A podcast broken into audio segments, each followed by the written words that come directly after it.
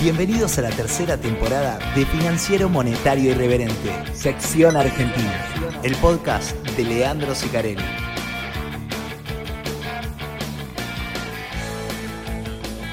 Bienvenidos al segundo episodio de la tercera temporada de FMI Podcast, sección Argentina. De este lado, el zar de las finanzas. Acá no soy Leandro Sicarelli, eso lo dejamos más formal para la sección internacional. Acá soy el zar de las finanzas. Bien. Quería dedicar este episodio a dos personas, bien, a Mateo y a su padre Gabo. Y a Gabo particularmente le quiero hacer un comentario, porque por lo que me contó Mateo, que es su hijo, eh, tenemos un problema con Gabo, que es que Gabo se autopercibe hincha de boca. Eh, sin embargo, por lo que me cuenta su hijo, eh, tiene algo con estudiantes. Me dice, mira, va a La Plata y le saca fotos al estadio. Gabo, a mí me parece que sos pincharrata y que no lo querés asumir no sé, fíjate, yo lo pensaría, estoy en condiciones de, hacerte socia si querés y probás un poco con estudiante. Aparte, ese de Boca es un embole, porque de Boca ganás todo siempre, viste, está todo fácil. ¿Qué sé yo? No sé, pensalo. Pero bueno, le mando un abrazo grande a Mateo y a Gabo y esta sección va dedicado a ellos que son fieles seguidores del podcast. Bien.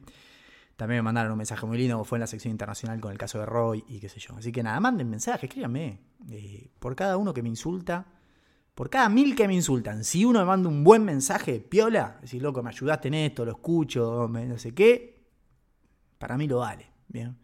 Así que bueno. Esta semana pasaron un montón de cosas. O sea, lo más importante, en principio, va a ser que el Fondo Monetario sacó la revisión, la cuarta revisión, con un montón de data, información, cosas que dice, la revisión de las metas. ¿viste? Uh, está ahí, el cuerpo está ahí. Sin embargo, en el medio aparecieron un montón de otras cosas. Bien, no te puedes aburrir acá, hermano. Es que un poco el título es por eso. este país te da de comer todos los días. Todos los días. Todos los días. Vamos a arrancar por el tema IPF. Bien, voy a hacer lo que nunca nadie hace. Bien, es distinto a todos. lo que les voy a decir es, les voy a hablar del tema IPF y el tema cupones, la sentencia y qué sé yo. Porque me pidieron, me dijeron hacerlo y aparte hay que hacerlo porque es un tema importante que pasó esta semana. Pero aclarándole que yo no soy especialista en esto. ¿eh? Yo no soy especialista en litigios, yo no estoy siguiendo el tema de manera fina.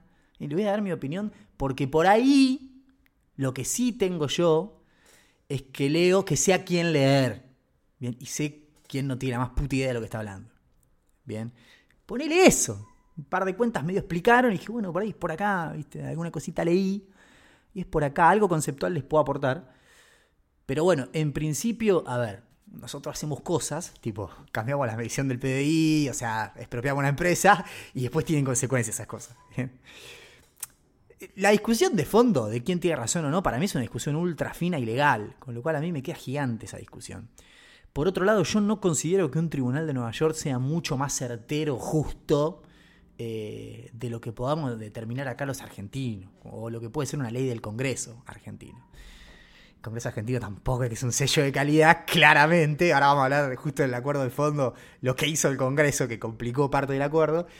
Eh, pero bueno, nada, que lo diga un juez en Nueva York, yo te lo voy a decir formalmente, a mí yo me lo, me lo paso por donde me lo tenga que pasar, no me importa. Después hay que ver, por ahí esté más acertado, por ahí esté menos acertado.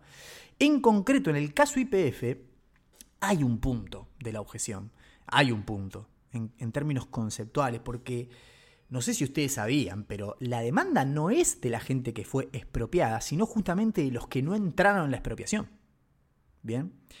Y esto es importante porque eh, conceptualmente a mí me resulta bastante válido ese punto, en el sentido de que no voy a defender a los jueces de los buitres, no voy a poner ese punto, pero digo, hay una realidad que es cuando vos expropias el 51% de, de una empresa, cambias el control de la empresa.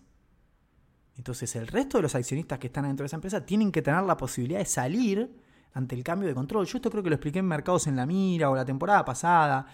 Em, uno tiene la noción de que, de que puede todos los días por él ir comprando una acción de IPF. ¿qué haces gordo ahí en la PC? Nada, nada, amor. nada, ahora vas a. Comprar una, listo, compré una acción de IPF. Al otro día, otra, dos. Y vos decís, todos los días voy comprando y un día voy a tener 15 millones de acciones de IPF y voy a ser el principal accionista. Y nadie se va a dar cuenta. ¿Y qué te imaginas?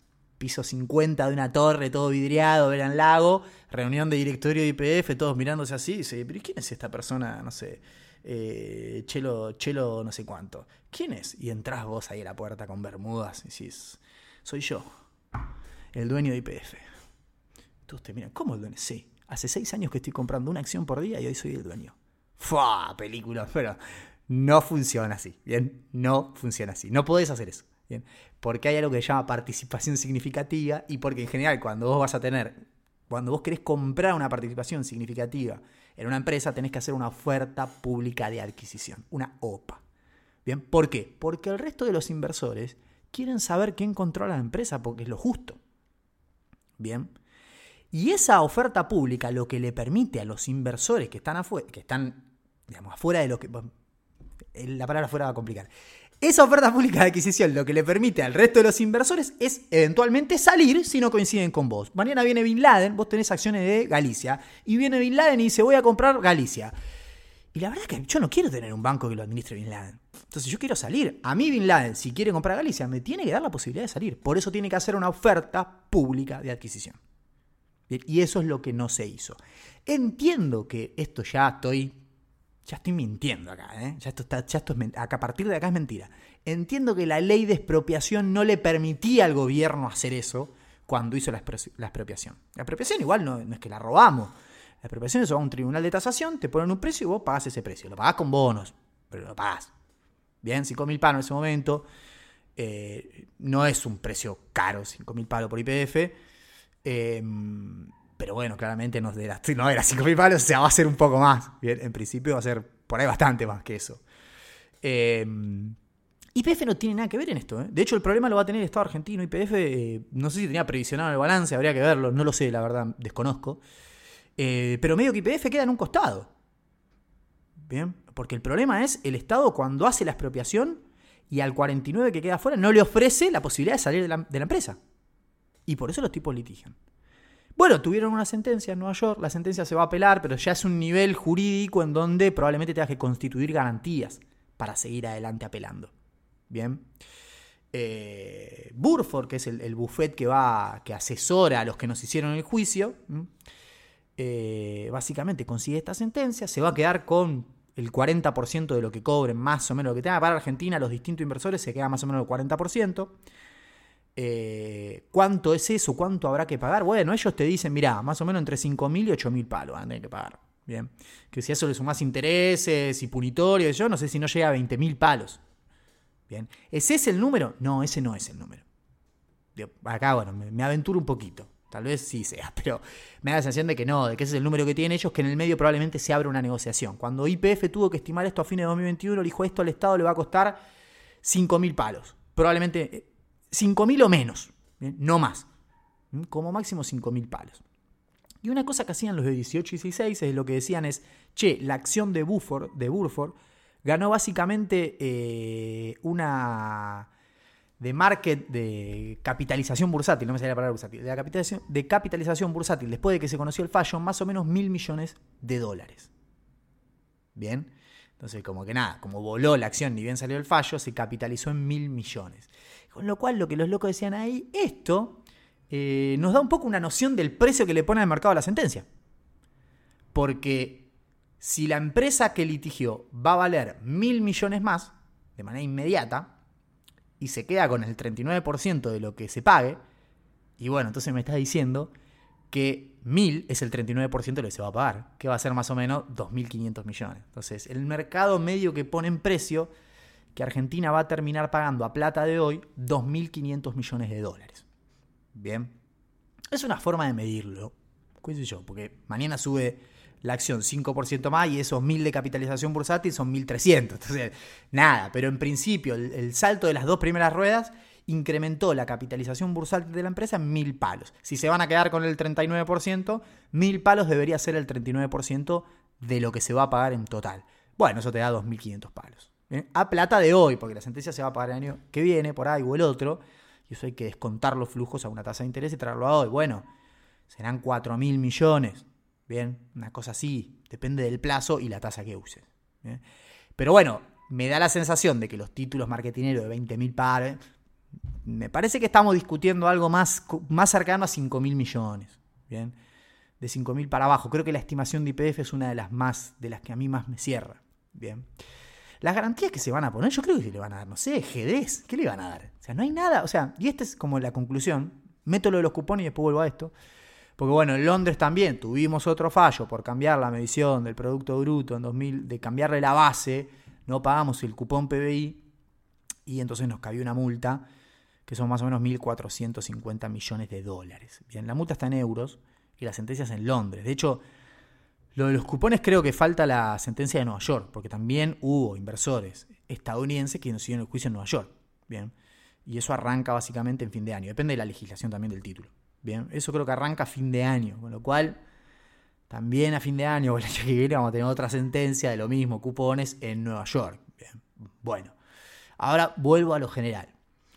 Argentina no tiene guita para pagar nada de esto. Así que saquen toda la sentencia que quieren. Acá no va a cobrar nadie. No sé qué van a O sea, van a empezar a embargar cosas. la estrategia argentina tiene que decir desde el primer momento: esto no, acá no, nosotros no vamos a pagar nada porque no tenemos un mango. Nos sentamos a negociar todo lo que quieran y vemos cómo hacemos, pero. ¿Viste? No hay chance. De hecho, cuando fue lo de los buitres, y tampoco había un mango, Macri lo que hizo, la colocación más grande de un país emergente para pagar a los buitres. 15.000 palos se llevó. Después vino Arabia Saudita y hizo una más grande. Pero hasta que la hizo era la más grande de todas. Agarró 15.000 palos. De esos 15.000 agarró 9.300 y se los dio en cash a los buitres. Listo, chao, problema solucionado. Bueno, si Argentina recupera el acceso a los mercados, no sé. Se podrá llegar a un acuerdo.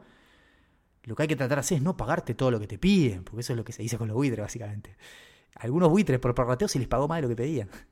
Fue una bestialidad. Dice, bueno, te la prestaban a tasa razonable. Pero acá te sentás diciéndole, yo me siento a negociar, pagar ni un mango, no cobra nadie esto. No va a cobrar el Fondo Monetario, imagínate si van a cobrar estos tipos que porque se están quejando de que técnicamente le cambiamos la medición del PBI, la base, entonces el cupón. La veo muy difícil. Por eso a lo que voy con esto es, porque ustedes, a ver, no ustedes, pero en general la gente te dice Argentina se va a la mierda, es un quilombo, y de repente viene alguien y te dice 20 mil palos. Pero flaco, si, si Argentina es un quilombo, 20 mil palos no cambia nada. Porque no, hay forma de que se los paguen, no se los van a pagar, no hay chance. ¿Qué van a empezar a embargar cosas? Bueno, embarguen. Embarguen. No, no. O sea, ¿qué es lo que ¿Cuál es el escándalo? 20 mil palos. A esos tipos hay que sentarlos y ofrecerles tres. Y ver qué pasa. Así había que haber negociado con el Fondo Monetario en 2020 y 2021. Así había. ¿Vos querés cobrar o no querés cobrar? Bueno, se hizo al revés. Se fue de la mano del fondo a negociar con todo lo demás. Ya lo hablamos la temporada pasada. El acuerdo con el fondo igual no es malo tampoco. Como decía, los malos somos nosotros. No pudiste bajar medio punto del PBI el déficit. No lo pudiste hacer. Tuviste que inventar trampas. Tuviste superávit comercial de 50.000 palos en lo que va de gestión y no acumulaste 2.000 palos de reserva. Y bueno, yo te entiendo lo de la deuda, la herencia, pero, viste, un poquito de autocrítica, un poquito de autocrítica. El Fondo Monetario aprobó la cuarta revisión, mandó la guita, nos descontó el pago. Ya el fondo, ya el fondo se fue de la 10. Es una cosa increíble. No le hicimos los pagos de marzo, en vez de mandarnos 5.000 y pico, los mandó 3.000 y pico, ponele, y nos descontó los pagos que no habíamos hecho el gran problema que tienen las facilidades, los programas de facilidades es que los descalzo entre desembolsos y pagos. Ese es el gran problema. Porque no pasas una revisión, no te haces el desembolso y fuiste. Porque vos en el medio le devolviste todos los D. Entonces, hasta eso te solucionaron. Dije, no, deja, lo de marzo no pagué, te lo descuento. Del... Que eso no funciona nunca así. Bien. Bueno, ustedes saben, primero hay un comunicado y después está la revisión con la aprobación del directorio cuando mandan el desembolso. Ahí viene con todo un informe en inglés, qué sé yo, pim, pam, te explican todo, te miran las metas, te dicen qué pasó, qué no pasó. Qué sé. Bueno, en esa descripción, cuando vos lees esa descripción, parece que el Fondo Monetario está en otro planeta. Te voy un país que vos decís, che, esto no es Argentina. Che, me entré mal. O sea, estoy viendo el comunicado de la revisión de algún stand-by o de alguna facilidad con otro país, porque esto no es Argentina lo que describe. Sí, vieron que estaban todos en Twitter puteando, el fondo es un desastre. Están puteando porque el fondo no, no, le deja de mandar desembolso a Argentina. Vamos a ser sensatos acá. Ustedes están enojados con el fondo porque el fondo no nos deja caer. Y a ustedes les gustaría que este gobierno se caiga porque les gusta más el otro gobierno. Son tan estúpidos, o sea, y tan infantiles, que están enojados con el fondo. Yo por eso los, chicaneaba. Digo, miren, en, en 2018, cuando el fondo decía que íbamos a pagar 20.000 paros por año, todos los que están criticando hoy cerraron el tuje y nadie decía nada. Éramos 10 en Twitter lo que decíamos, che, esto no se va a agarpar, ¿cómo vas a agarpar esto? Dice, no, uno me ponía, que era el discurso que se vendía en ese momento, no, esto ya, eh, acomodamos todo un poquito, qué sé yo, viene el fondo y después roleamos con el mercado 20 mil Si te gusta lo que estás escuchando, recuerda que FMI Podcast se hace todo a pulmón, por lo que tu colaboración es fundamental para que sigamos existiendo. Ayúdanos con la difusión. Un retweet, 5 estrellas en Spotify o que lo compartas con un amigo. Todos bienvenidos. Gracias. ¿Quién se puede creer eso? Me sorprende que alguien me lo ponía ahí en Twitter. O sea, hubo gente que lo creyó. ¿Cómo vas a rolear 20.000 palos de mercado, flaco? Estás en el marco de un stand-by con el fondo. El fondo, o sea, le ponía, tenés menos mercado que prensa obrera, amigo, porque, o sea, el fondo es salida. El fondo viene un país para que nos vayamos todos, no viene a ponerla para que nos quedemos tranquilos. Y dicho y hecho, los primeros 15.000 palos que pusieron desaparecieron del país en 90 días. El otro día lo escuchaba de Pablo, porque ustedes me van a decir, bueno, vos no, pero lo decía de Pablo el otro día en una entrevista que con Novarecio. Porque Macri decía, sí, Macri decía eso, pero es totalmente incomprobable que hubiésemos vuelto a los mercados el otro año, por más que gane Macri. Y es lógico. Aparte tenías que rolear 20.000 palos del fondo y 35.000 palos con privado. ¿Viste? Entonces, si no te dedicas a esto, se nota mucho en esas cosas. ¿Bien? Se nota mucho. En concreto, hay una realidad que el acuerdo, cuando vos miras la revisión, los tipos describen otro país. ¿Qué es lo que pasa ahí? Primero porque técnicamente los del fondo no son mejores que nosotros. La verdad los técnicos del fondo son igual o peor que los nuestros. Y esa es una realidad. Ya quedó demostrado, han hecho desastres. Y después hay otra cuestión que un poco los, salva a los del fondo, que es que ellos empezaron a hacer la revisión a principios de marzo. Bien. Con lo cual muchas cosas no las deben haber actualizado y, y, la verdad es que desde el 10 de marzo hasta hoy las cosas se deterioró mucho y muy rápido. Bien. Entonces, bueno, parte de eso no lo agarraron en la revisión. En alguna consultora decía, por ahí se lo están guardando para ponerle más, más cuerpo a la próxima revisión y tener la excusa perfecta para pedirle al directorio que vuelva a modificar las metas. Bien. Puede ser, no sé, el dato más relevante de todo es que los tipos estimaban que la sequía iba a tener un impacto de 6.000 palos nada más. La sequía tener un impacto de 20.000 palos probablemente. Y no solo eso, porque algunos se quedaron ahí, pero si vos lees más abajo, dice, no, y los 6.000 palos, 1.500 palos los recuperás porque energía vas a gastar menos, va a haber prefinanciación de exportaciones y hay stock de soja para lidiar. Entonces, el efecto de los 6.000 va a ser un poquito menos en términos netos. No, están en un cumpleaños total. Están en un cumple total. Eso no va a ser así, eso va a ser mucho más grave. eso, va a ser muchísimo más grave. En concreto, aprobaron todas las metas de diciembre, todas estaban cumplidas, ya lo dijimos, venían con margen, el problema son las metas de marzo. ¿Qué pasa con las metas de marzo? No se modifica ninguna meta, salvo la de reservas internacionales. Que esa estaba jugadísima. La demás tan complicada, la de, la reserva estaba jugadísima. Entonces, ¿qué es lo que hicieron? La meta de marzo baja 3.600 millones de dólares. Bien, teníamos que juntar 8.000 o que juntar 4.000, una cosa así. Bien.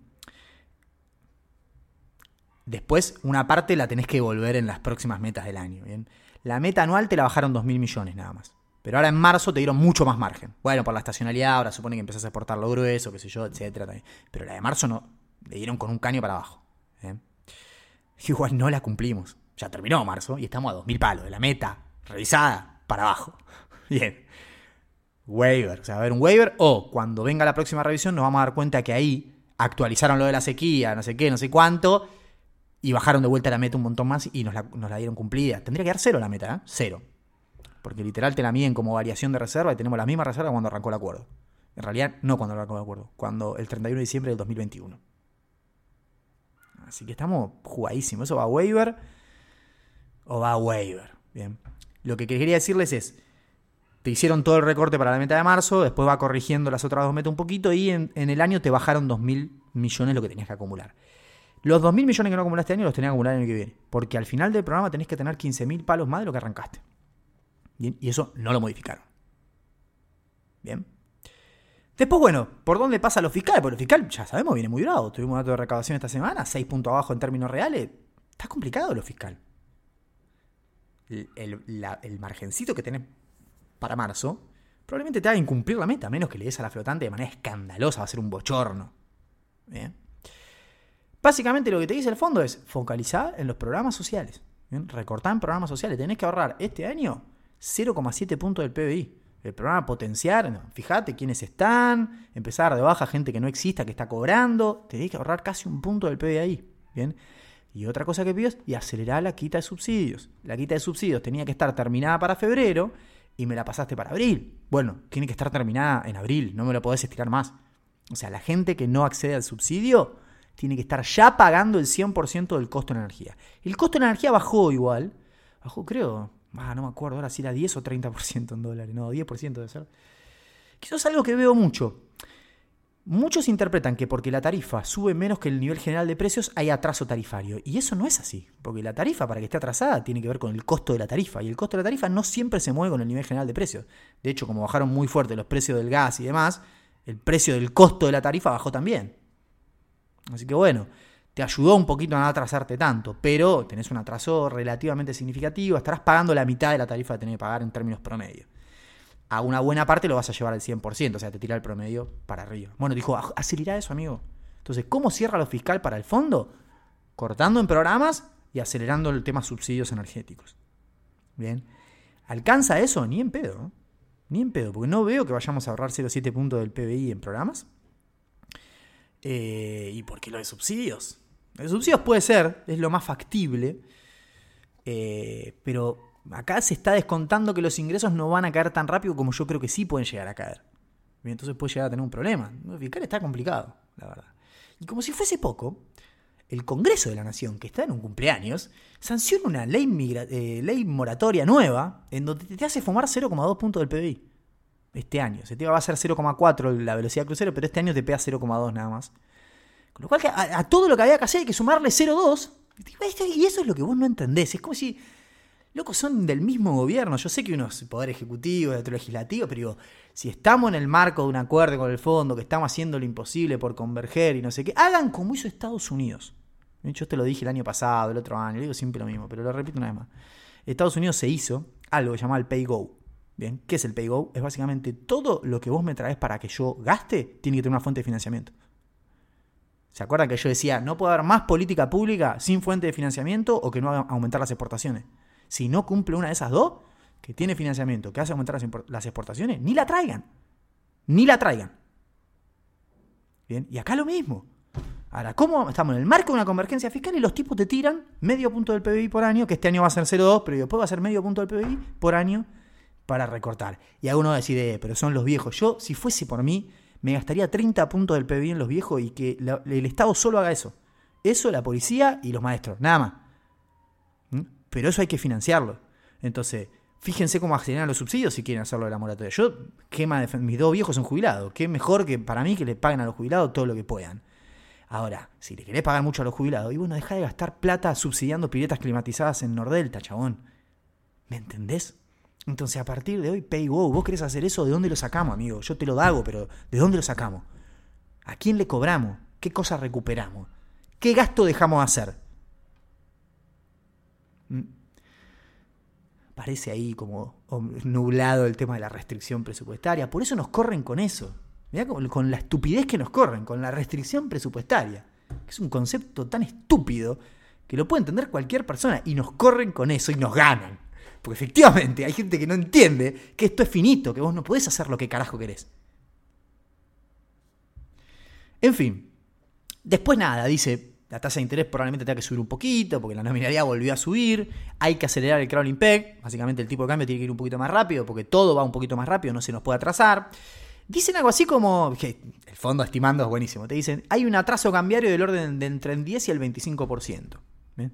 Entre 10 y 25 hay un montón de diferencia, pero bueno, es lo que dicen. Entre 10 y 25, pero te da la pauta de algo que yo ya venía medio tirando, que bueno, hay que ver cómo se comportan los precios internacionales, porque esto depende de los términos de intercambio en realidad, pero si los términos de intercambio no son tan hostiles en el mediano plazo, eh, no creo que necesites una corrección cambiaria tan violenta. 25, 30%. ¿Viste? No estamos hablando de una devaluación del 170%. Por eso digo, ojo, que paga 400 pesos por un dólar pensando que la unificación va a salir arriba de 600 y va a ganar plata. ¿Viste? Bueno, igual en términos reales los dólares ya saben, están muy baratos. Están muy baratos. Y la verdad que el otro día hablaba en una entrevista y un poco la conclusión era esa, sí, por, la perspectiva que hay, la verdad. Bien. La economía argentina venía como a dos velocidades, que también lo explicamos mucho, que es una velocidad nominal, un problema de nominalidad muy grande, pero el real venía caminando. O sea, toda la gente tiene laburo, la actividad crece, se crean 20.000 puestos de trabajo registrados privados por mes, o sea, de alguna manera iba caminando. A dos velocidades, digo, problema de nominalidad y mucho laburo. Entonces nadie está sin laburo, pero probablemente a la mayoría no le alcance lo que gana. ¿Bien? ¿Por qué digo esto? Porque la nominalidad sigue siendo un problema. Este mes probablemente tengamos 7% de inflación. Todo 7, Capital 7, Ferreres 7, EcoGo 7, mandar ahí, eh, mandar por ahí. O sea, marzo, el dato de marzo.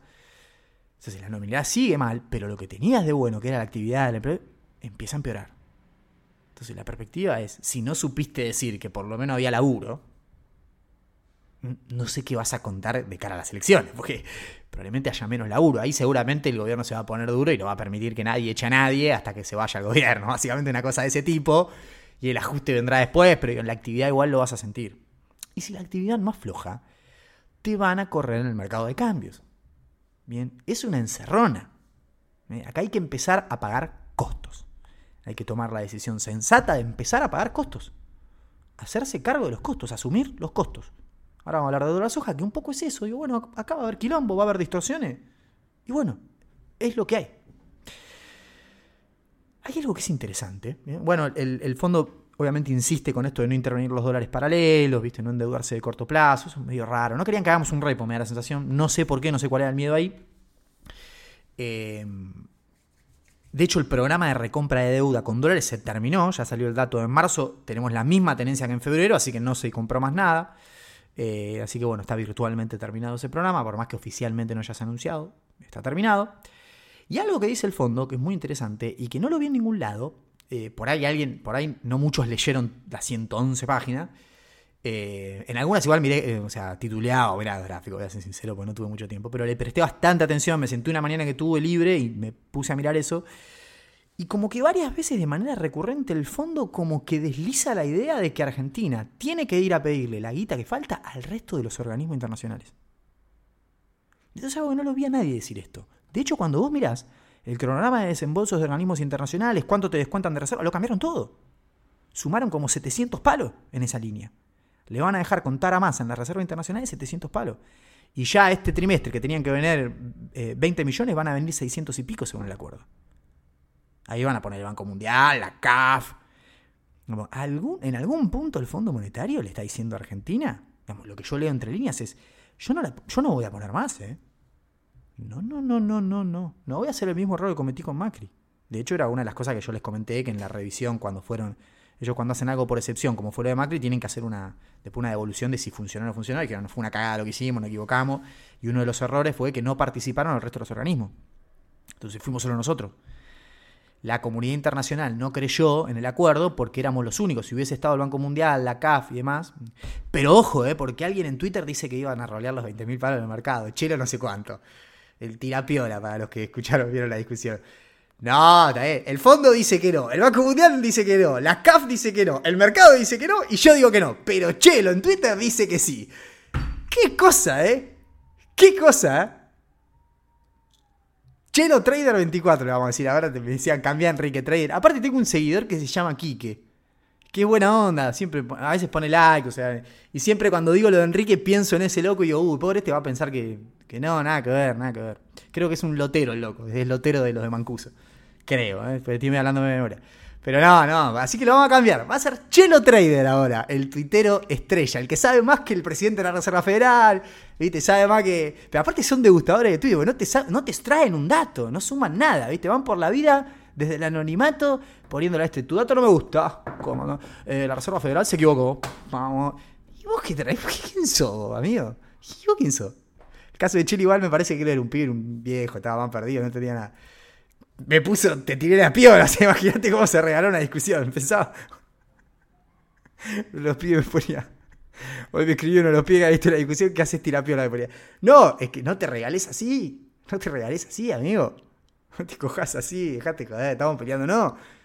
Pero te ganas solo. O sea, no me la dejaste ni ganar nadie la discusión. Bueno, en fin. En concreto, el fondo como que ponen en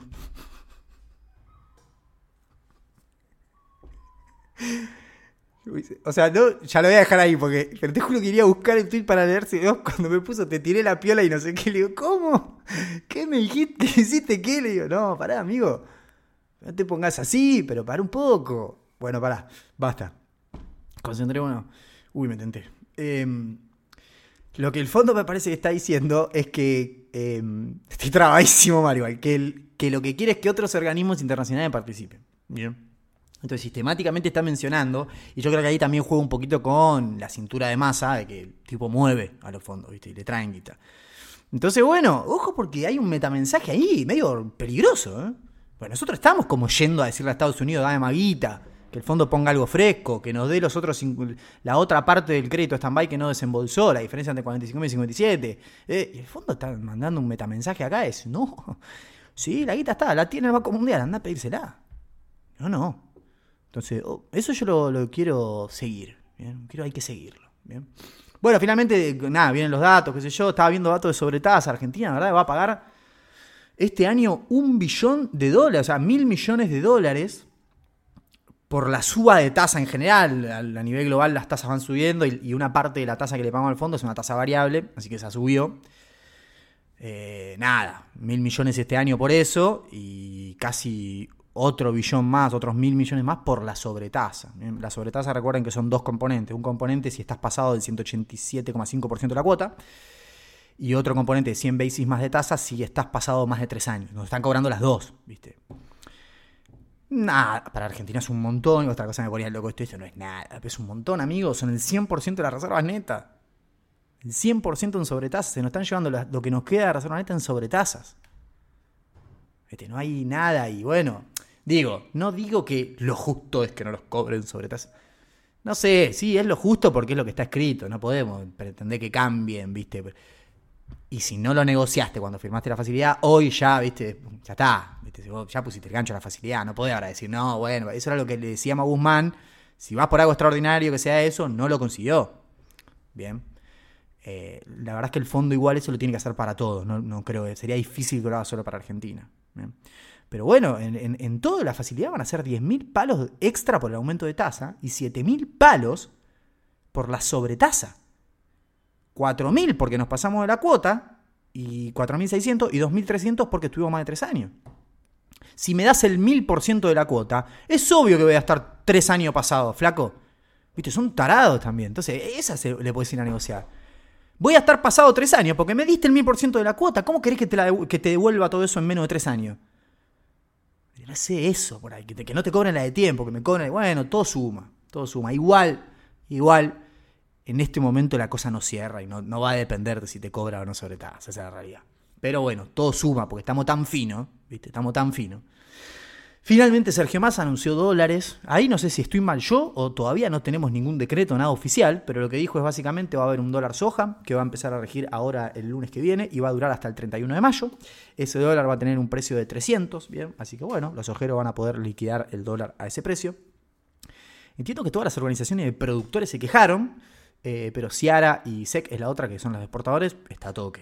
No sé qué va a pasar. El lunes en el MAE sabremos. No me pregunten, no voy a hacer futurología. La única que sí le voy a conceder a Sergio Tomás es que cuando el tipo hizo el soja 1 dijo son 6.000 palos, le dieron 6.000 palos. Cuando dijo en el, soja 2 me dan 5.000, le pusieron 5.000. Siempre el tipo te tira un número que es el número que tiene acordado y le cumplen. Así que bueno, imagino que algo debe haber acordado. Que las cosas empeoró bastante desde el dólar soja 2 hasta acá y por ahí lo caen. Pero me sorprendía. Me sorprendería que pase algo así. Bien. Bueno, le va a liberar quits, inhibiciones a todos los productores agropecuarios. Eh, va a empezar a apretar exportadores que no hayan eh, liquidado exportaciones en el plazo de 180 días, qué sé yo. Eh, y va a sumar a los dólares particulares a las economías regionales. Va a haber un dólar para las economías regionales. Yo no entendí si era 300 también el dólar para las economías regionales o va a ser otro. Bien. Ese dólar, según yo entendí, va a durar hasta agosto. Bien. ¿Cuál es la broma de las economías regionales? Bueno, que las economías regionales eh, son en parte vendedoras al mercado interno de productos que consumimos todo. Entonces, si vos le das un dólar a 300 a eso, probablemente los tipos prefieran exportar todo o arbitrar export parity el precio en el mercado local. Si quiero vender en Argentina lo mismo que vendo en el exterior a 300 dólares. Ah, bueno, a 300 pesos por dólar. Bueno, eso sería un salto de precios grande. Entonces, lo que se quiere hacer ahí supuestamente es a todos los que quieran acceder al dólar economías regionales, les vamos a pedir que garanticen un cupo, que no echen gente, o sea, un cupo de abastecimiento al mercado interno, que no echen gente y que mantengan los precios. Bien. Entonces, si alguna economía regional cumple con esos tres requisitos, puede acceder a un dólar diferencial de 300 pesos. No sé si es de 300 pesos, eso no quedó claro. 300 pesos creo que es para soja, o sea, para agro pampeano, digamos. Para el resto de economías regionales, no sé si, es 300 o si es otro, no lo entendí, no me quedó claro, no sé si ya está anunciado, pero va a ir por ahí pero no va a ser para todos. Ahí tenés que entrar con un compromiso de no echar gente, no subir los precios y garantizar el cupo abastecimiento local. Bien. ¿Está bien pensado? Bueno, no sé, o sea, sí está bien pensado, digo, no sé si va a funcionar, la verdad que es, es todo un quilombo, es muy difícil todo, pero bueno, por lo menos divisaron que la economía regional tiene otro tipo de funcionamiento. Bien. De hecho, algo me decía eh, la colega periodista con la que estuve hablando esta semana, no quiero decir mal el nombre. A ver si tengo. Oh, no tengo el celular acá. Porque le quería pasar el chivo. Derribando mitos es el programa en, Neura, el medio donde está Fantino. Eh, y lo escuché yo porque me iban a llamar y me quedé escuchándolo. Y la verdad, muy bueno. Bueno, ella creo que es magíster en finanzas, bueno, la tiene clara, se, nota. Y buenos panelistas también, la verdad que me, divirtió. Bueno, salí ahí, qué sé yo, y una cosa que ella me decía es. A mí me dijeron un montón de productores de economía regional que no tienen saldos exportables. Y claro, es que en realidad cuando vos pensás la economía regional es medio al revés. Los tipos primero venden en el mercado eh, local, ¿bien? Eh, y lo que les sobra lo venden en el mercado internacional. La sequía le cortó la oferta, ¿bien? Con lo cual probablemente después de vender en el mercado local no les quede nada para liquidar. Bien, entonces, ojo ahí, porque no es que ahora de repente te van a bañar, viste, en exportaciones de vino a 300 pesos. No sé, no sé, no lo sé. Bien. Bueno, eh, estaba buscando el nombre. ¿Qué lo menciona? Pero la... No, ya sé cómo hacer. Espérenme un segundo. Me voy a mencionar el nombre de la periodista. Porque lo sé, pero no quiero decirlo mal, porque tengo falta de respeto. Ahí está. Julieta Tarres, ahí está, lo sabía. Tarres iba a decir, pero no es Tarres. Julieta Tarres, es Derribando Mitos el programa. Y nos hizo chivo al podcast, así que vayan a escuchar el programa y véanlo y demás. Tuvimos mucho chivo de podcast. Hay otro y no me acuerdo ahora. Ya está, ¿viste? Cuando saludas a alguien, ¿viste? Te queda alguien sin saludar. Eh, en general, finalmente, bueno, tuvimos datos de, la industria que cayó 1,3 en febrero, ya está, se paró, ya estamos, ya va esto una recesión y la recesión probablemente sea fuerte. Eh, así que nada, como comentario general, digo, el dólar soja ya lo esperábamos todos, sabíamos que esto iba a ser así. Viste que aquí dice, les diste la tablet a los nenes y ahora los nenes sin la tablet no juegan. Y bueno, esa me parece una gran analogía. Después, eh, Borestein decía otra cosa el otro día, que eh, una entrevista con Ari. Decía como que, eh, no sé, por ahí yo lo interpreté así, pero algo así como, bueno, como que en algún momento el gobierno eligió, digo, bueno, seguimos sumando de estas mini distorsiones o intentamos algo tipo una evaluación. Y bueno, como que no cierra para hacer una evaluación y entonces, bueno, asumen que hay que meter más eh, distorsiones. esto ya es medio una opinión mía, pero digo, iba por ahí, me pareció correcto, porque digo, es un poco esa lectura. Yo creo que nadie por ahí sí, vale. Por ahí hay una banda de gobierno que piensan que esto es sostenible. Eh, nadie sensato puede pensar que hacer esto de los dólares, de la ventana de dólares como, como estrategia todos los meses puede funcionar. No puede funcionar. Porque yo te digo que en algún momento te doy un dólar a 300. Listo. Te vendo de más cuando me das 300 y después con esa guita que me sobra me quedo parado. Y espero, no te doy un mango más hasta que me vuelvas a dar 350 ahora. Entonces, claro, te puede funcionar una vez, dos veces. Bueno, este es un gobierno que está en plan llegar. Entonces lo va a hacer, lo estiró dos meses. El primero de junio, en el MAE, vendemos 15.000 palos ese día, la primera rueda, porque no nos van a liquidar nada, cero. Bueno, parte de estas distorsiones que mencionaba, que mencionaba Boris, y, sí, la verdad que es recontra distorsivo lo que estamos haciendo. Eh, pero bueno, no, no, no hay otra alternativa. De vuelta, para terminar. La otra alternativa es intentar devaluar sin programa económico, sin apoyo político, en un año electoral y sin reservas netas. Seamos buenos, seamos sensatos también y, entendamos. Bien. Aparte esto se da vuelta, amigo. Esto se da vuelta y en cuatro meses van a tener que gobernar ustedes. Así que, y nosotros, no sé, no, lo demás no, pero yo les voy a tener paciencia, yo les voy a tener paciencia. Mucho, porque sé que es jodido lo que van a agarrar. Pero, viste, tampoco le pidamos a Massa que intente hacer algo que se le puede explotar en la mano eso. Entonces, bueno, no queda otro camino que este que, se, que descubrieron. No podemos dejar de, decir que, dejar de decir que es totalmente distorsivo y que no es sostenible. Pero bueno, eh, otra alternativa a mí me parece que no hay. Bien, por el simple hecho de que si intentas otra cosa, para mí esto escala y termina mal. Bien, acá hasta que no se resuelva la elección no se puede avanzar sobre ninguno de los problemas estructurales que tiene la economía argentina. Bien, y esto no es una, una salvaguarda al gobierno ni nada por el estilo. El gobierno tuvo tres años para atacar esos problemas y no los atacó. No le podemos pedir a Massa que ahora, porque ya no, hay tiempo. Bien, hubo tres años. Bien, tres años donde estuvimos repelotudeando. Un año fue la pandemia, pero tuvimos un añito y medio tranqui donde podíamos haber hecho un montón de cosas y no se hizo nada. Entonces, bueno, viste. Esto es así, siempre viene un shock. Eh. En concreto terminamos. Eh, no sé si de alguna manera en algún lugar voy a meter la publicidad porque no hice el, espacio y como hablo tan seguido, después voy a tener que buscar en la grabación. Pero bueno, fin, terminó. Nos vemos la semana que viene con más en Femi Podcast. Chao.